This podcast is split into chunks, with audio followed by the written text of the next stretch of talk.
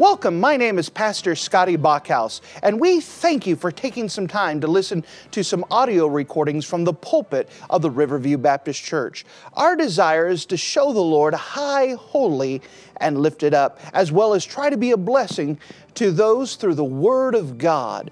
Please enjoy this message, and we pray that it will be a blessing to your life.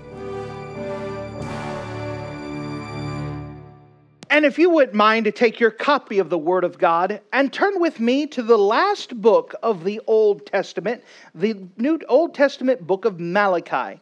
We are finishing up our last little segment inside of the Minor Prophets and our last message. We're going to take Malachi and just do a summary of it today in just one service.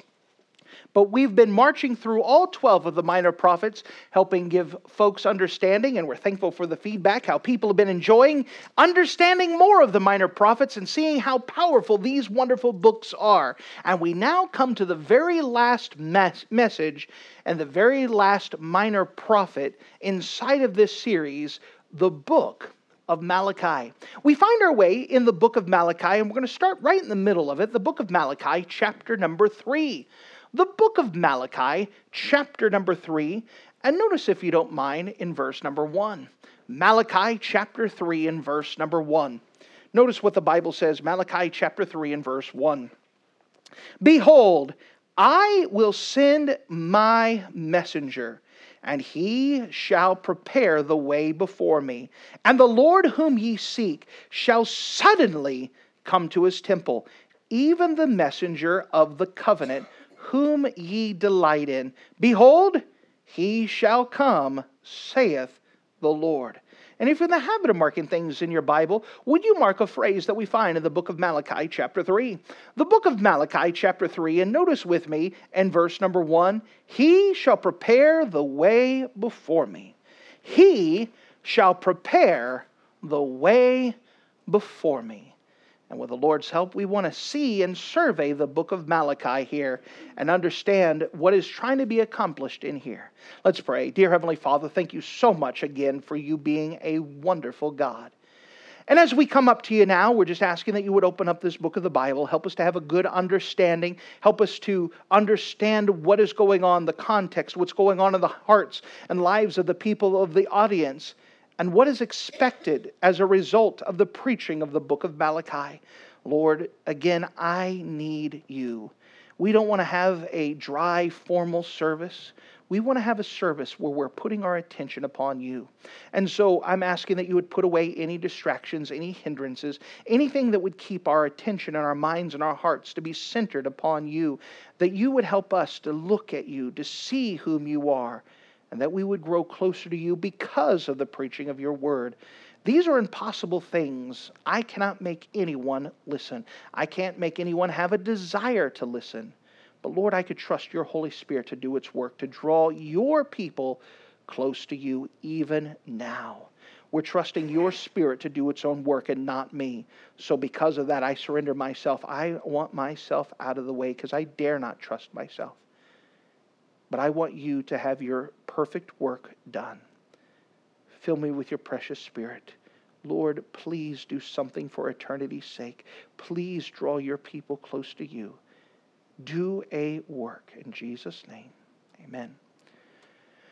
Well, in the book of Malachi, chapter number three, we could see that God is making a prediction of someone that is to come, and we'll talk more about them a little bit later. But notice the purpose of this that he shall prepare the way before me. And the Lord whom you seek shall suddenly come to his temple, even the messenger of his covenant, whom ye delight in, because he shall come. Now, of course, we know that this is making a prophecy of Jesus Christ, and that it's talking about the forerunner of Jesus Christ. And the purpose of this forerunner was to make the way straight, to prepare the way to God. And as we see the book of Malachi, the whole purpose of the book of Malachi is to make the way straight, to prepare the way to follow after God. Now, what's going on in the context? Well, the book of Malachi is the last book in the Old Testament. And not only is it the last book of the New Old Testament, it is also uh, separated from the rest of the Old Testament to a little bit. At this time, Malachi is all by himself preaching. Zerubbabel has passed. Joshua, the son of Jehozadak, the high priest, is gone. That we understand Haggai has passed away. Zechariah was martyred and killed. Ezra is gone. Nehemiah is gone. All that remains is Malachi. Now, this is important because the people have been corrected by God from worshiping other gods. That was their original problem. They kept worshiping other gods other than the God of the Bible. Well, that's been fixed. How did God fix it? Well, He sent them to Babylon, where they served, where they had even more gods than the Hebrews served. And when they came back, they became the most monotheistic people there was. There's only one God. But now they have corrected, they're only serving one God. But now they had gotten used to serving one God, and things become a little bit more dry, a little bit more formalized. At this time, the people were transitioning from the uh, from the Torah, which is the Old Testament scriptures, to the Talmud, which is a commentary on the Old Testament scriptures. So even today, when you go to the Hebrew people, they're not using the Old Testament scriptures, they're using a philosophy book, a commentary book on the Old Testament for their teachings. And the people were already transitioning to this. They were already starting to write these commentaries. At this time, the Sanhedrin has joined together. The Sanhedrin is the religious ruling council of the Hebrew people. They were put together originally by Ezra for the purpose of canonizing and formalizing the Old Testament scriptures. It was under Ezra and the Sanhedrin that they put the Psalms in the order that we find them in. They went through the Old Testament scriptures and they had to go pass a certain test to make sure and to authorize that this was written by God through the prophet. And so they went through all of the Old Testament books. This was written by God. This was written by God. And so now we have the Old Testament formalized as we see it. It's all written, it's all canonized. No lost books, nothing, but it's official.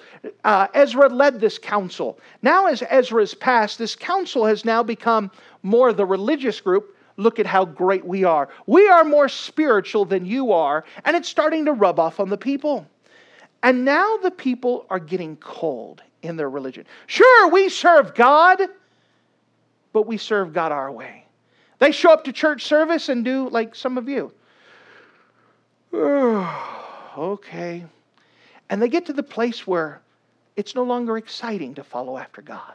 They get to the place where we know when to stand up, we know when to sit down, we know when to hold our Bible, we know when to sing. They get to the place where they're singing and they're saying words, but their mind and their heart are so far away. They're at the place where they know what they're supposed to do as Christians, but there's no life to it. There's no enthusiasm. There's no encouragement. It is a religious function that I have to do. I have to go to church. I got that off. I checked it off for the day. I've done my religious service. God must be happy with me. I will go do whatever I want to do now. You see, that's the tendency of all people. That when you come to know Christ as your Savior, everything's exciting at the beginning because God has changed your life. Then you get used to being saved. And you start to allow disobedience. You start to allow things to kind of cool off. Your prayer life is all right, rub a dub dub, thanks for the grub. Now I lay me down to sleep. And if you do pray, it's little ritual prayers. You're not talking to anybody, but you're praying. You read your Bible because it's out of duty, all right, checked off. You read it academically, but you're no longer close to the Lord. And this is the state of the people. They're serving one God, but it's cold, empty, lifeless.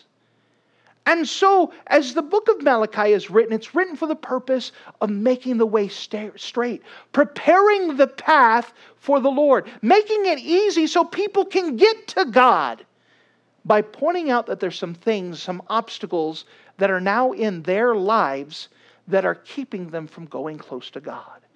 And with this, we're going to see seven declarative statements that we could uh, describe in the book of Malachi.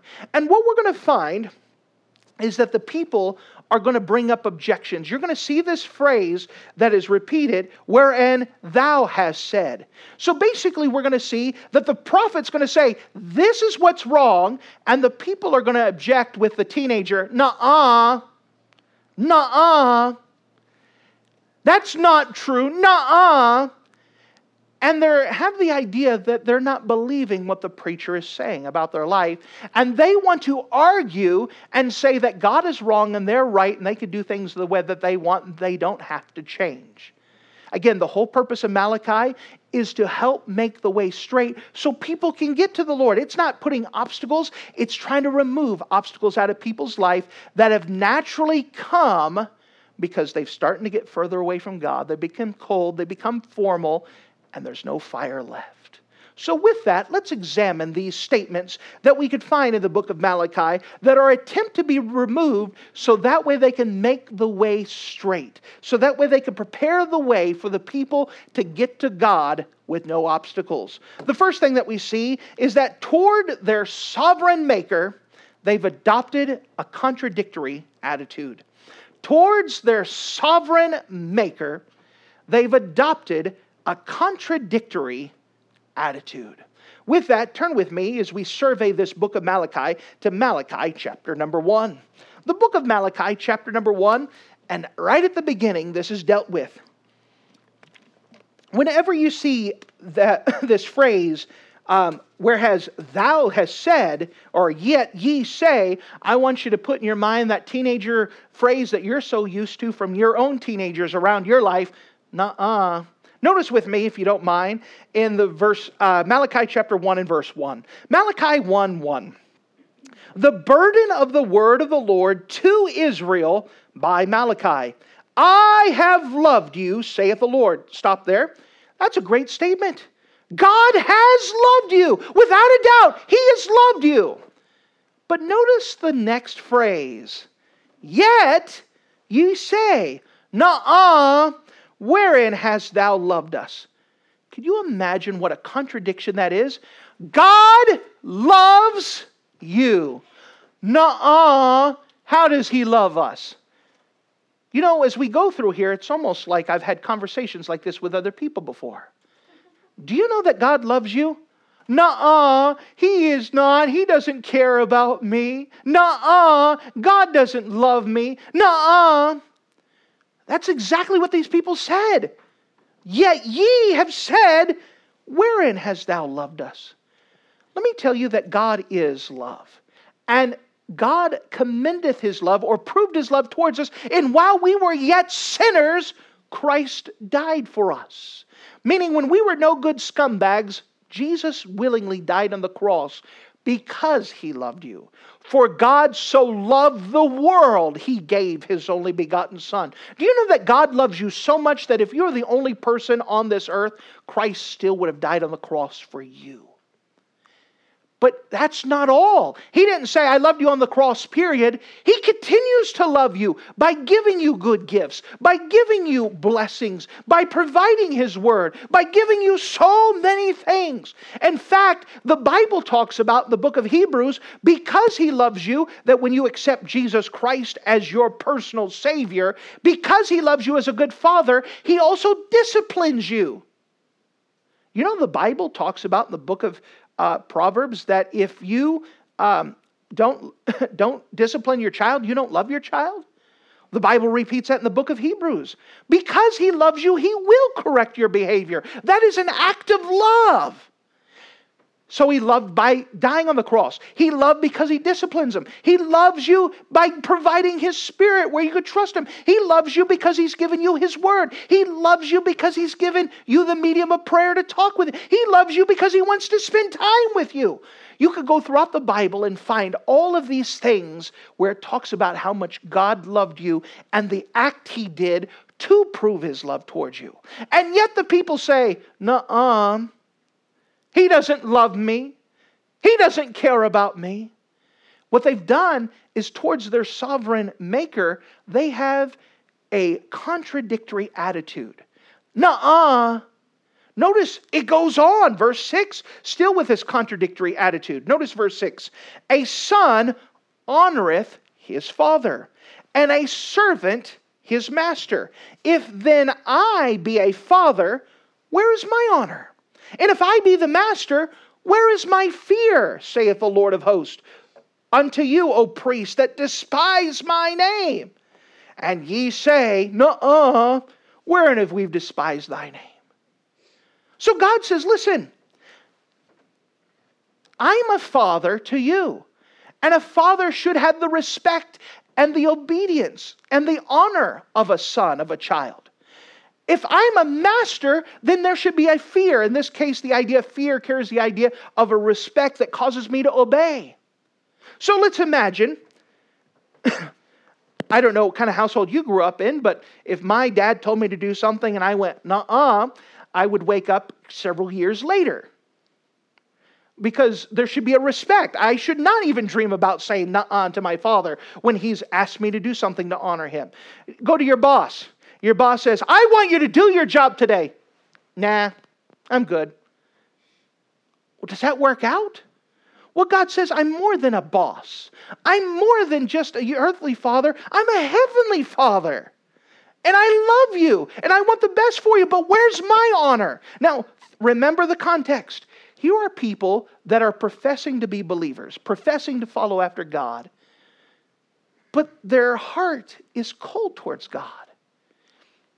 Ah, God's just God. I don't have to honor him. No, not a big deal. I don't have to do this. Notice as God gets specific, he says, O priest that despise my name. And ye say, Nuh-uh, where have we despised thy name? No, notice this. God ties in this idea that he's not getting honor and he's not getting respect from them because they have despised his name.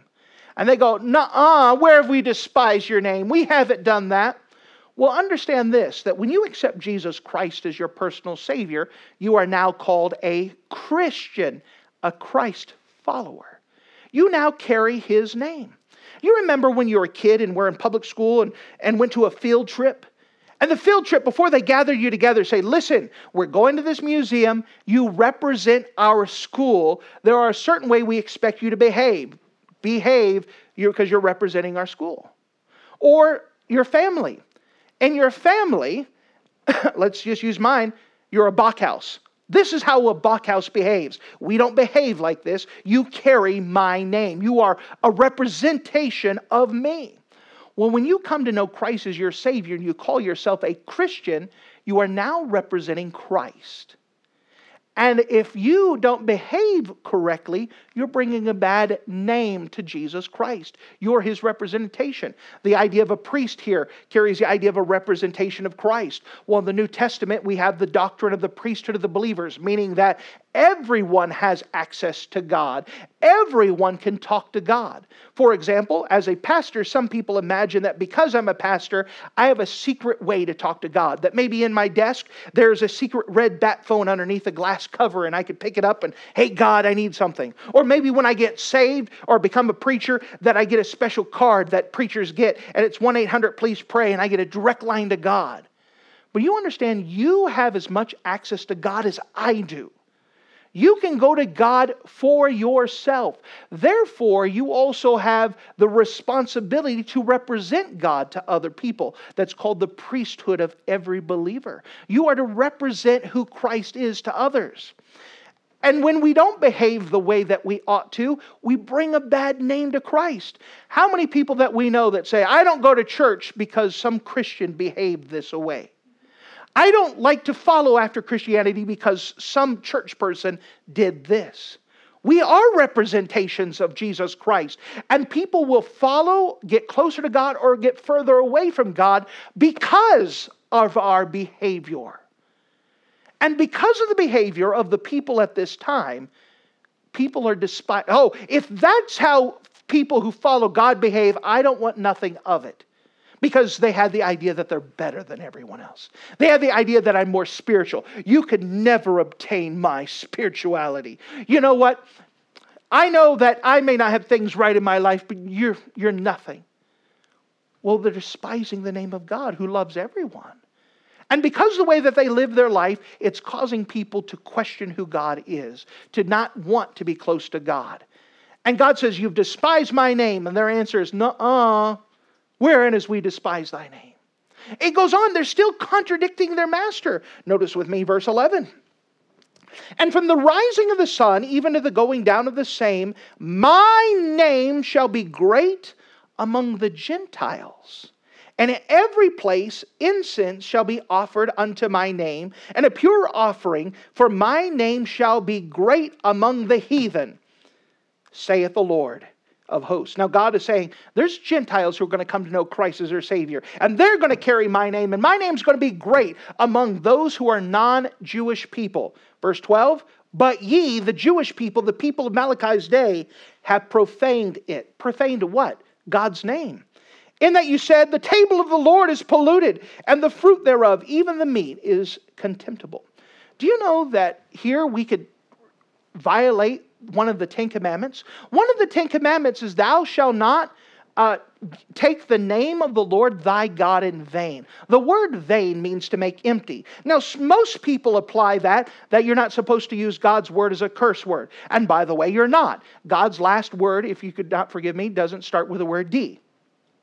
You understand that how we use God's name is important. You should never say, oh my, and then fill in God's name if you're not talking to Him. What is the violation of the second commandment? Or this commandment dealing with the idea not to take the name of the Lord thy God in vain? It's to make light or empty of God's name. So you could summarize it like this it's whenever God's name is on your lips, but it's not currently burning in your heart. Do you know that most Christians violate this? May I even say that you have broken God's commandment today in this church? Wherein has we done that? Well, when we got through singing songs. And as you're singing, blessed assurance, Jesus is mine. Oh, what a foretaste of glory divine, heir of salvation. And when you're singing that song, you're thinking, I'm hungry. I want what we're eating for lunch today. Is this service going to be long? I wonder what's on TV. Anytime that you say God's name on your lips, but it's not currently burning in your hearts, you have violated this commandment. You've broken the Ten Commandments. And most people, because their heart is no longer paid attention to the Lord, violate the commandment every church service. Because we're no longer close to God, we're far away. Do you know that you could go to church and be backslidden? You could read your Bible and be backslidden. You could sing songs and be backslidden if you're not thinking about Christ when you're singing, it is evidence. And you violated this. And the people say, Nuh uh, I show up and sing. What more do you want? God wants your heart. He wants you to be thinking about Him. That is the whole purpose of singing these songs is to worship Him, to think about Him. And what we're seeing is this cold nature of these folks and by the way, the reason why they're saying nah is because they do not want to accept the rebuke that they are not right. Nah, I'm right if I want to be. Remember, the whole purpose of this is to make the way straight, to get rid of the obstacles so people can get directly to God. What is one of these obstacles? This contradictory attitude. They want to think that they're right, and when the preacher is now telling them they're wrong, nuh Nuh-uh. You're going to be annoyed with that? Nuh-uh. You think God's annoyed with that? Nuh-uh. When whenever we try to bring objections? That's point one. Let's see what else about these people. Notice this. Towards their salvation message, they adopted a contemptuous attitude. Towards their salvation message, they adopted a contemptuous attitude. That means the idea full of contempt. Notice with me in verse 7, Malachi chapter 1 and verse 7. Ye have offered polluted bread upon my altar. And ye say, Wherein have we polluted thee? Nuh uh, in that ye say the table of the Lord is contemptible. And if you offer the blind for sacrifice, is it not evil? And if you offer the lame and sick, is it not evil? Offer it now unto thy governor. Will he be pleased with thee or accept thy person? saith the Lord of hosts. Notice this they had no respect for the offering. Now remember, we're talking about the Old Testament economy, and in the Old Testament economy, they were supposed to give their best for the Lord for the sacrifice. Instead, they're giving their worst, they're giving their leftovers. And remember, the sacrifice was supposed to be a representation of Jesus Christ. That they were supposed to offer a perfect lamb without spot and blemish. They were to offer a perfect ram. They were supposed to offer something that wasn't sick. So here it gives the idea that you haven't given your best. But you know what? You give your best to other people. Think about going to the governor. Now, at that time, when you would give taxes, you wouldn't necessarily give in money. Sometimes you would give of livestock. So, can you imagine that you're paying taxes, and to pay taxes, it required that you were supposed to give a lamb. And so you go in your flock and go, hmm, which should I give to the governor? Well, this lamb is blind and its legs are all stumpy and it walks kind of funny, and I don't really like this lamb. You know what? I'm going to give this as my taxes. So you present it to the governor. Here you go, governor. This is what I think of you. Do you think that's going to go well? Absolutely not. So, what were they expected to give? Well, something without spot and blemish, something that would work, something that wasn't their leftovers. Well, you know what we do towards Christ?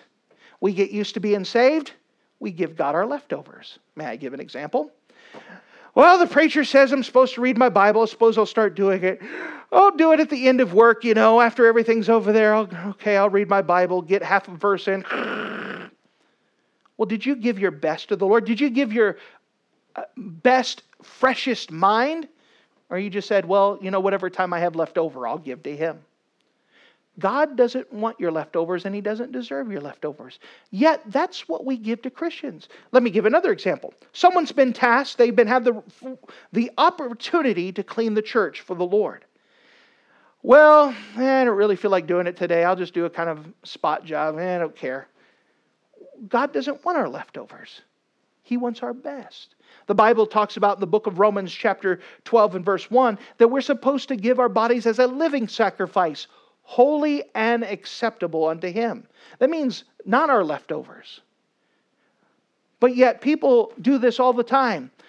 I have lots of stuff to do. I got my real life to worry about. And if I got time, I'll serve God. If I get time, I'll give to the Lord. If I get time, whatever. We try to give God our leftovers and we have things backwards. And God says, Listen, am I not God? But they have a contemptuous, they look at God with contempt. He is not worthy of my best. He, I'll give him leftovers if I have any. That's what I think about God. He is not worthy of my best. Now, again, what is the purpose of the book of Malachi? To get rid of obstacles, to make the way straight, to make the path plain for people to get to the Lord. And to make people realize here that, listen, you're not giving your best to the Lord. You're giving him his leftovers, but this is God that we're talking about. Stop giving God your junk. It's amazing how many times people have what is called a missions um, offering, where they can go ahead and give uh, some things for a missionary when they come in. They have a missionary's closet, and how many things they say, Oh, you know what? We have a pantry for missionaries. Well, I got these dented cans. Let's give those to the missionaries. Hey, you know what? I have an old suit that has holes all over it. Let's give that to the missionary. And what they do is they give their leftovers and they give their junk to the church. They give their junk to the Lord. They give their junk for the cause of the Lord. And they want God to be happy with their leftovers. And God is not. And what this is, is evidence that their heart is really far away. All this is, is pointing out over and over the one problem their heart is far away from God. It's not close at all. And here is evidence. And my job is to make the way straight to get you close to God, remove the obstacles, point them out the things that need to be moved. So we understand we start off that towards their sovereign maker, they've had a contradictory attitude. That towards the salvation message, they adopted a contemptuous attitude. We also see towards their separated ministers, they adopted a corrupting attitude. Towards their separated ministers, they adopted a corrupting attitude. Notice with me in Malachi chapter 2. Malachi chapter 2, notice with me in verse 1. And now, O ye priest, this commandment is for you. If ye will not hear, if ye will not lay it to heart, to give glory unto my name, saith the Lord of hosts, even or I will even send a curse upon you, and I will curse your blessings. Yea, I have cursed them already, because you do not lay it to heart. Notice this if you will not lay it to heart to give glory to my name. That means on purpose say, I'm going to glorify God, I'm going to honor God, then guess what? I'm going to put a curse upon you. And you've already got a curse because you haven't been. Notice as it goes on, verse 3 Behold, I will corrupt your seed and spread dung upon your faces, even the dung of your solemn feasts, and one shall take you away with it. And ye shall know that I have sent this commandment unto you, that my covenant might be with Levi saith the Lord of hosts. My covenant was with him of life and peace, and I gave them to him for the fear wherewith he feared me, and was afraid before my name. The law of truth was in his mouth, and iniquity was not found in his lips. He walked with me in peace and equity, and did many turn away from iniquity. For the priest's lips should keep knowledge, and they shall seek the law at his mouth, for he is a messenger of the Lord of hosts. But ye are departed from the way, and have caused many to stumble at the law, and ye have corrupted the covenant of Levi, saith the Lord of hosts. Now, what's this speaking about? Well, God had designed the Levites to be the teachers of the law. Now, some of the Levites would become priests whose job was specifically to take care of the temple of God. But the rest of the Levites, their job was to teach the word of God to the people. And yet, what the people have done is they've taken the Levites and say, you know what, you don't have to teach the Bible. Why don't you teach something else? And they've tried to get their ministers to teach a message that's contrary with the word of God. Verse 8 again, but ye are departed out of the way. Which way? The way that God wants them to go. And ye have caused many to stumble at the law. Ye have corrupted the covenant of Levi, saith the Lord of hosts. Now, the Bible talks about this in the book of Second Timothy. It says that in Second Timothy that the preacher is supposed to preach the word, be instant in season, out of season, reprove, rebuke, exhort with all long suffering doctrine. For the time shall come when people shall heap to themselves teachers having itching ears. What does that mean? Well, that means people don't want preachers to preach the Bible. They want to preach them a positive message. You know, I don't preach so negative all the time. Don't preach on sin. That actually squelches people's self esteem. You want people to feel good about themselves. You don't want to teach people about that they're sinners. You want them to look into themselves fondly. We understand in order for you to be right with God, we have to preach on sin.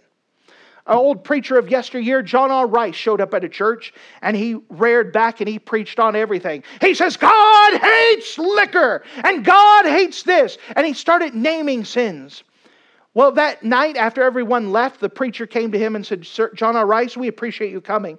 But a lot of the people said they're not coming back. They, they said they don't want you to hear preach on sin. They want a more positive message. Can you manage that? John R. Rice says, Come on, come tell them to come back and I'll preach a positive message tomorrow. And so he, the preacher went and gathered up everyone and said, Listen, he's going to preach a positive message tonight. You go ahead and come, it'll be all right. So John R. Rice went back and said, Listen here, I am positive God hates liquor. And I am positive God hates this sin. And I am positive. But you know what they want? They don't want to preach on sin because they don't want to turn from their ways. They want someone to pat them on the head and say, There, there. God loves you as you are. You live however you want, and God accepts you. That is not a true statement. Now, God does love everyone, and He's willing to take anyone. But you understand, we cannot live however we want, and God accept the way that we live. What is the purpose of this? To make the way straight, to make the path clear for people to get to God.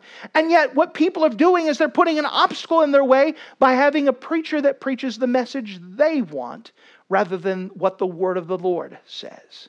So we can see towards their separated ministers, they adopted a corrupting attitude. It goes on. Towards the sanctity of marriage, they adopted a callous attitude. Towards the sanctity of marriage, they adopted a callous attitude. Notice as we continue on in the book of Malachi, chapter 2. The book of Malachi, chapter 2, notice with me in verse 14. Malachi, chapter 2, and verse 14. Yet ye say, now here's that phrase, nuh uh, wherefore? Because the Lord hath been a witness between thee and the wife of thy youth, against whom thou hast dealt treacherously. Yet is she thy companion, the wife of thy covenant? Did not he make one? Yet he hath the residue of the Spirit. Wherefore one, and he might seek a godly seed. Therefore take heed to your spirit, and let none deal treacherously against the wife of his youth. Now, here it's talking about the sanctity of marriage, and it's talking about that when a husband and wife get married, that the covenant is not between two people. People have it mistaken that I made a promise to her and she made a promise to me.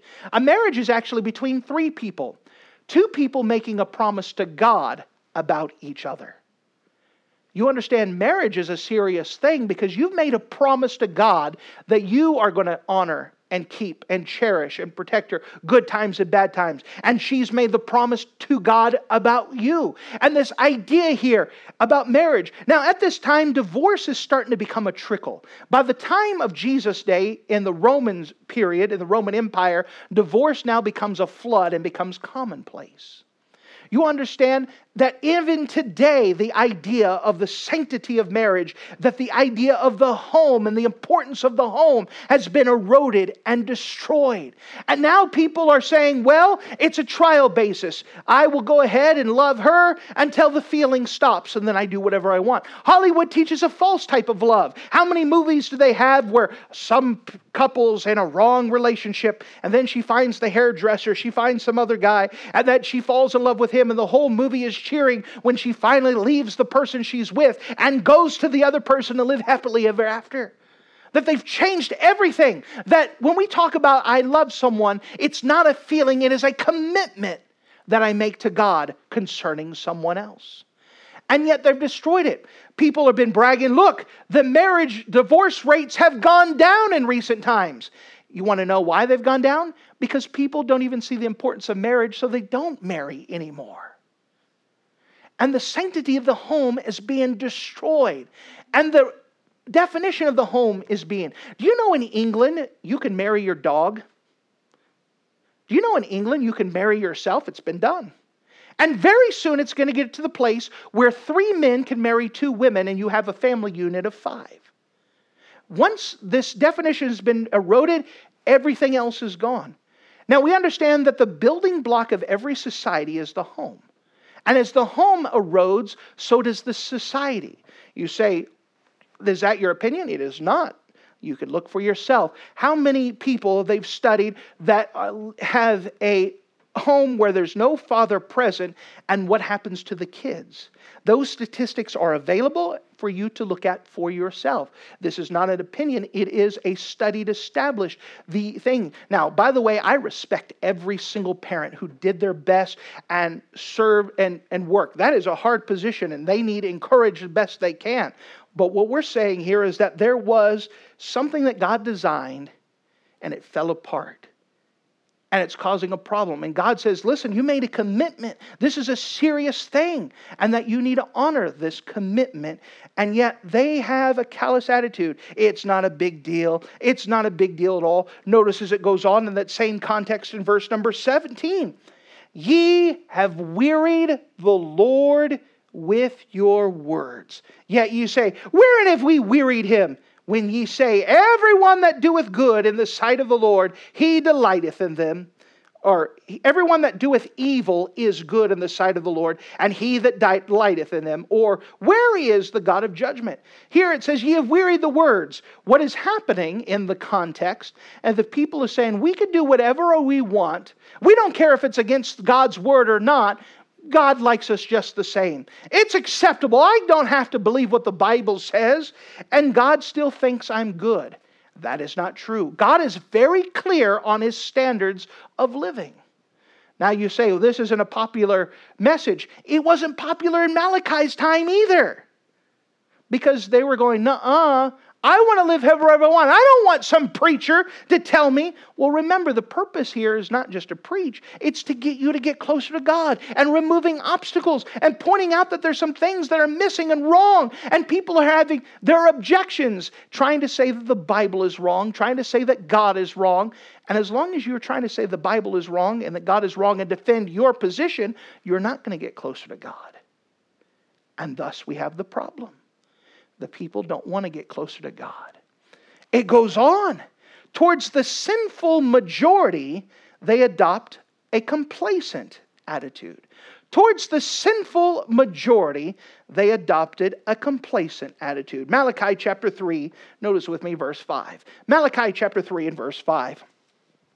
And I will come near you to judgment, and I will be swift witness against the sorcerers, and against the adulterers, and against the false swearers, and against those that oppress the hireling in his wages, the widow, the fatherless, that turn aside the stranger from his right, and fear not me, saith the Lord of hosts. Here we could see here that there is a sinful majority, and the people have come to the place where they've accepted the sinful majority. You know, we know that our morality of our country has changed what they view to be right or wrong. And because of the morality of our country changed, the laws changed to reflect that. And that things that were considered wrong in society 30, 40, 50 years ago are considered correct today. Well, God's standard never changes, but what happens is that people get used to sin. They're no longer embarrassed with sin. May we say that we're exposed to sin all the time that it no longer bothers us. We no longer bat an eye. There's no big deal anymore. We've become complacent. We've gotten so used to sin around us. And when you get used to it, you start to accept it. It becomes commonplace. It becomes acceptable in society and therefore no longer a big deal, and therefore it will no longer be considered wrong. Let me tell you, God's standards never change. What was wrong in the Old Testament is still wrong in the New Testament. God doesn't change his mind on standards of holiness. Now, again, not a popular message. People don't like that. But what is the purpose of here? Not to beat up people and to preach out of it. It's to remove all obstacles to make the way straight so they can get close to the Lord. And this is a problem that people are complacent about sin. They have no problems with preachers preaching on other people's sin, but don't touch my sin. People like sin. That's why we sin and they get used to it. And then they say, Preacher, why is it a big deal? Why are you making a big deal? Don't you know everyone does this? Everyone accepts this. It's no longer a big deal. May I give you an example? In America, we live in a society full of liars. So much that lying is acceptable. And may I say that lying is expected in our society? Even if it's a small lie, an exaggeration. There's an expectation. You know, you actually have people that teach that you are supposed to lie to your spouse. You are supposed to lie to your kids. You are supposed to. give you an example Easter Bunny. Is the Easter Bunny real? But kids teach them that it's real. And so now you've lied to your child. And what happens when your child realizes that you're lying to him the whole time? What else is he lying about? Does this dress make me look fat? You're, you're expected to lie. You understand, we live in a place where exaggerations and little small lies are accepted and expected. And then the bigger lies come. Cheat on your taxes, that's lying. Make a little fudge on your paperwork. Not being honest on your resume, exaggerating on this. It's expected in our society. And so, thus, it's tolerated and accepted but it is always wrong. Do you think it's cute? Do you think God says, Oh, they're teaching about the Easter bunny? I know it's not true, but isn't that cute? Do you think God thinks it's cute? Not at all. I'll get hate mail on that later on, but I'm teaching you the truth. We live in a country of liars where it's expected to, and thus we teach our kids not to expect the truth from us because we lie to them about this. What else will we lie to them about? We teach them from a young age that we're supposed to lie to them. That's just one example. There is a whole lot more. As we go on, towards their secular materialism, they've adopted a carnal attitude. Sorry, I was alliterating through the whole thing. It works. Towards their secular materialism, they adopted a carnal attitude. Notice with me, if you don't mind, in verse number 8. Will a man rob God? Yet ye have said, Nuh I'm not robbing God. But ye say, Wherein have we robbed thee? In tithes and offerings. Ye are cursed with a curse, for ye have robbed me. even this whole nation. Well, let me define terms. What is a tithe? A tithe literally means 10%. And so, according to the Bible and our rules of following after Him, and the idea of holiness and standards, not for salvation, but for the idea of worshiping the God that saved us in response to Him, that if I make $100, then 10% of it is the Lord's. 10% is $10. That $10 is already the Lord's. I don't give the tithe, I bring the tithe. Now, God says, You have robbed me. The word rob is a very special word. It is different from stealing. Stealing has the idea of doing it subtly and sneakily so no one sees me. The idea of robbing is blatantly in front of them, taking it while they're looking. God says, Ye have robbed me. The tithe was mine. It is mine. You've taken what does not belong to you. Now, at the same time, God says you could live better off the 90% than what you can with 100% because you have God's blessing. Notice as it goes on, verse 10. But ye have uh, bring ye all the tithes into the storehouse, that there may be meat in my house. Prove me now herewith, saith the Lord of hosts, if I will not open you up the windows of heaven and pour out a blessing, that there not be room enough to receive it. You know what God says here? I double dog dare you. Put me to the test. Prove me to see if I'm wrong. Tithe, you give 10% with the right motive. You give to me and see if you are not better off. Now, we're not talking about finances. We're not talking about the idea that if you give $10, God's going to give you $100. That's not what we're talking about. But you know what? God can let your health be better. He could extend your cars, your tires. He could keep bills from coming. He could take care of you. Think about the children of Israel. They didn't have Walmarts, but God made it so for 40 years their shoes didn't wear out. As a parent of teenagers, that would be a blessing. Their clothes didn't wear out for 40 years. How many of your clothes are 40 years old that you wear all the time? They wear out. You know, God can make gas last longer in your car. He can make your tires last longer. And in fact, if you doubt it, there are many people in here who have proven tithing for themselves and they can give you testimonies. In fact, my father in law has been a pastor of a church for 45 years, and he has a lady in town who hates him. Every chance she gets, she talks bad about him and the church and whatever else. But every month she sends her tithe. And people say, that doesn't make sense. I thought you hate the guy. I thought you hate the church. Yeah, but every time I tithe, God blesses me. Now she's got things to get fixed, but you understand, God promised to honor the tithe. He said, I double dog dare you, prove me. In fact, my pastor used to give this money back guarantee. If you tithe for a year and God doesn't bless and honor that tithe, I'll give you your money back. You know why he can give a blank check like bank blank check like that? Because God promised and God can't lie. God says, if you want to prove that I'm real and everything that I said is true, start with the tithe, something substantial. You go ahead and give 10% and double dog dare you see if I will not bless that tithe. By the way, if you're not a faithful tither by conviction, I double dog dare you to put God to the test and prove that He is real. You double dog dare you.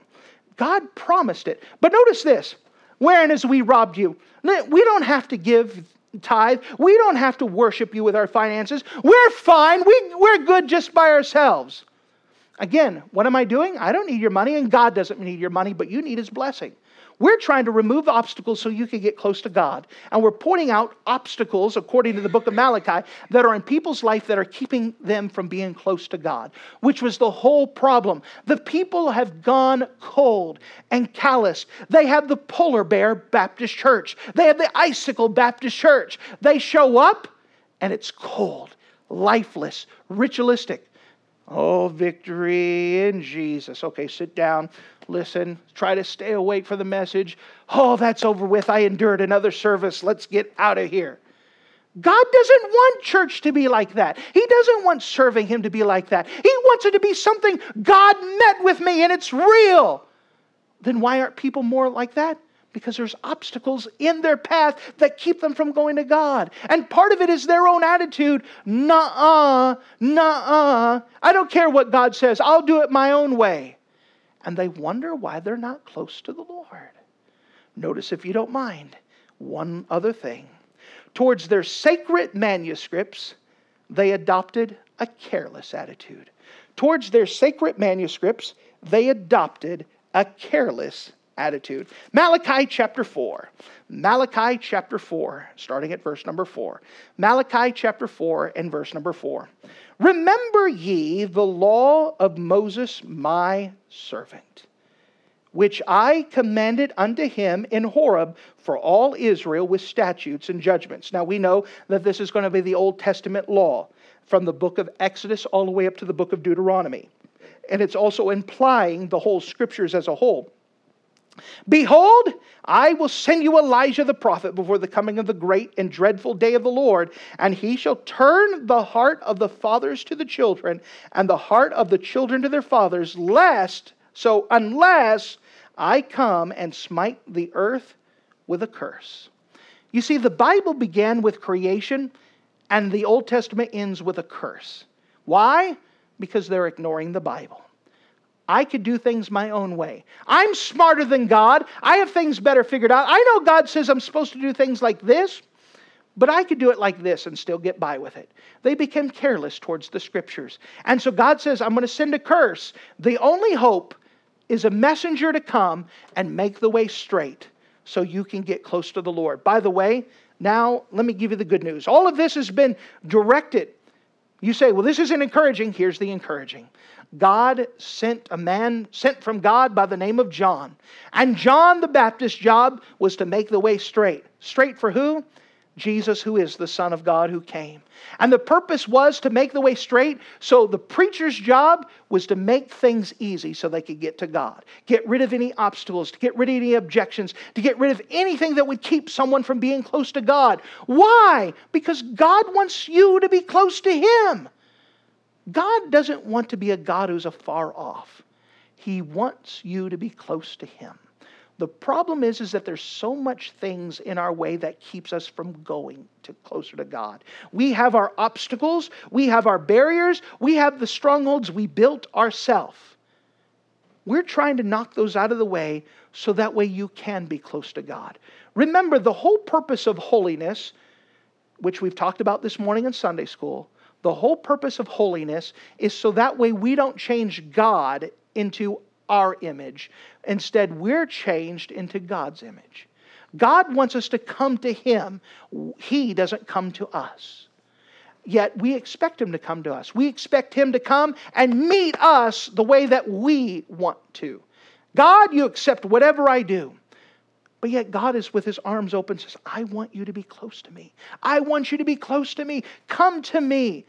And so we remove all obstacles, we remove all barriers because there's a God who wants you to be close to him. See, that's the whole purpose. The whole purpose of this is not to make you a better religious person. We're not trying to give you better rituals to perform. We're not trying to get you more exciting rituals. We're trying to make it so you can get to know personally and have an intimate, close relationship with a God who loves you. You understand that's the purpose of this message, not to tell you the do's and don'ts of the Christian life. We're not trying to tell you what you should and should not do. We're trying to say get rid of any barrier that would keep you from being close to God. And there are real barriers. There are some people who will never get close to God because they have barriers that they refuse to get over, barriers they refuse to move. And yet, God has open arms said, I'll take you. Come to me. I want you to be to me. I want you to be close to me. What we understand from this principle is you are as close to God as you want to be. And anytime you want to be closer, you can, but it is up to you. It's almost like the couple driving down the road in the old pickup truck. The man's driving, has his arm on the seat. The wife's on the other side of the pickup truck. And she looks at him and says, You remember the days when we were young and in love, and we would drive down the road and we, you would have your arm close to me. Well, he looks at her at the other side of the truck and says, I didn't move. She's the one on the other side. She could move closer if she wanted to. Well, you know, God didn't move at all, it was us. We moved further away from Him, we moved away. All that we're trying to say is we're removing barriers so you can be close to Him. He wants you to be intimate with Him. There is a real, passionate, fervent, heated relationship you can have with the Lord. He wants your Christian life to be exciting, not boring. He wants your Christian life to be fulfilled, not empty. He wants it to be full of life, not cold and dispassionate. You, right now, where you're at, are as close to the Lord as you want to be. And if you want to be closer, remove whatever barriers keeping you back and run to the Lord who loves you. Thank you for listening to this audio message. This is Pastor Scotty Bachhaus, and I encourage you to take this information that you just received and make a specific decision to follow after the Lord. If you don't know Jesus Christ as your Savior, let me beg you to take the time to receive Jesus Christ for the forgiveness of your sins. If you are saved, I encourage you to make a decision in your life to help you get closer with the Lord. If there's anything specific we can do to be a blessing or to pray for you, we encourage you. Look us up on the internet at riverviewbc.com. Once again, that's riverviewbc.com. Or if you would prefer to call us, you could give us a call at area code 920 530 6308. Once again, that number is 920 530 6308. If there's anything we can do to be a blessing or an encouragement to you, please let us know. We would love to make ourselves available. Thank you.